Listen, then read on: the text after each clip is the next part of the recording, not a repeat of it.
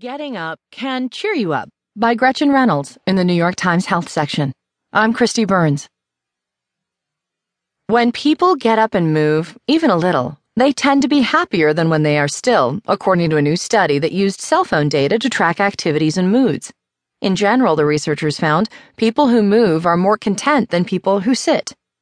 There already is considerable evidence that physical activity is linked to psychological health. Epidemiological studies have found, for example,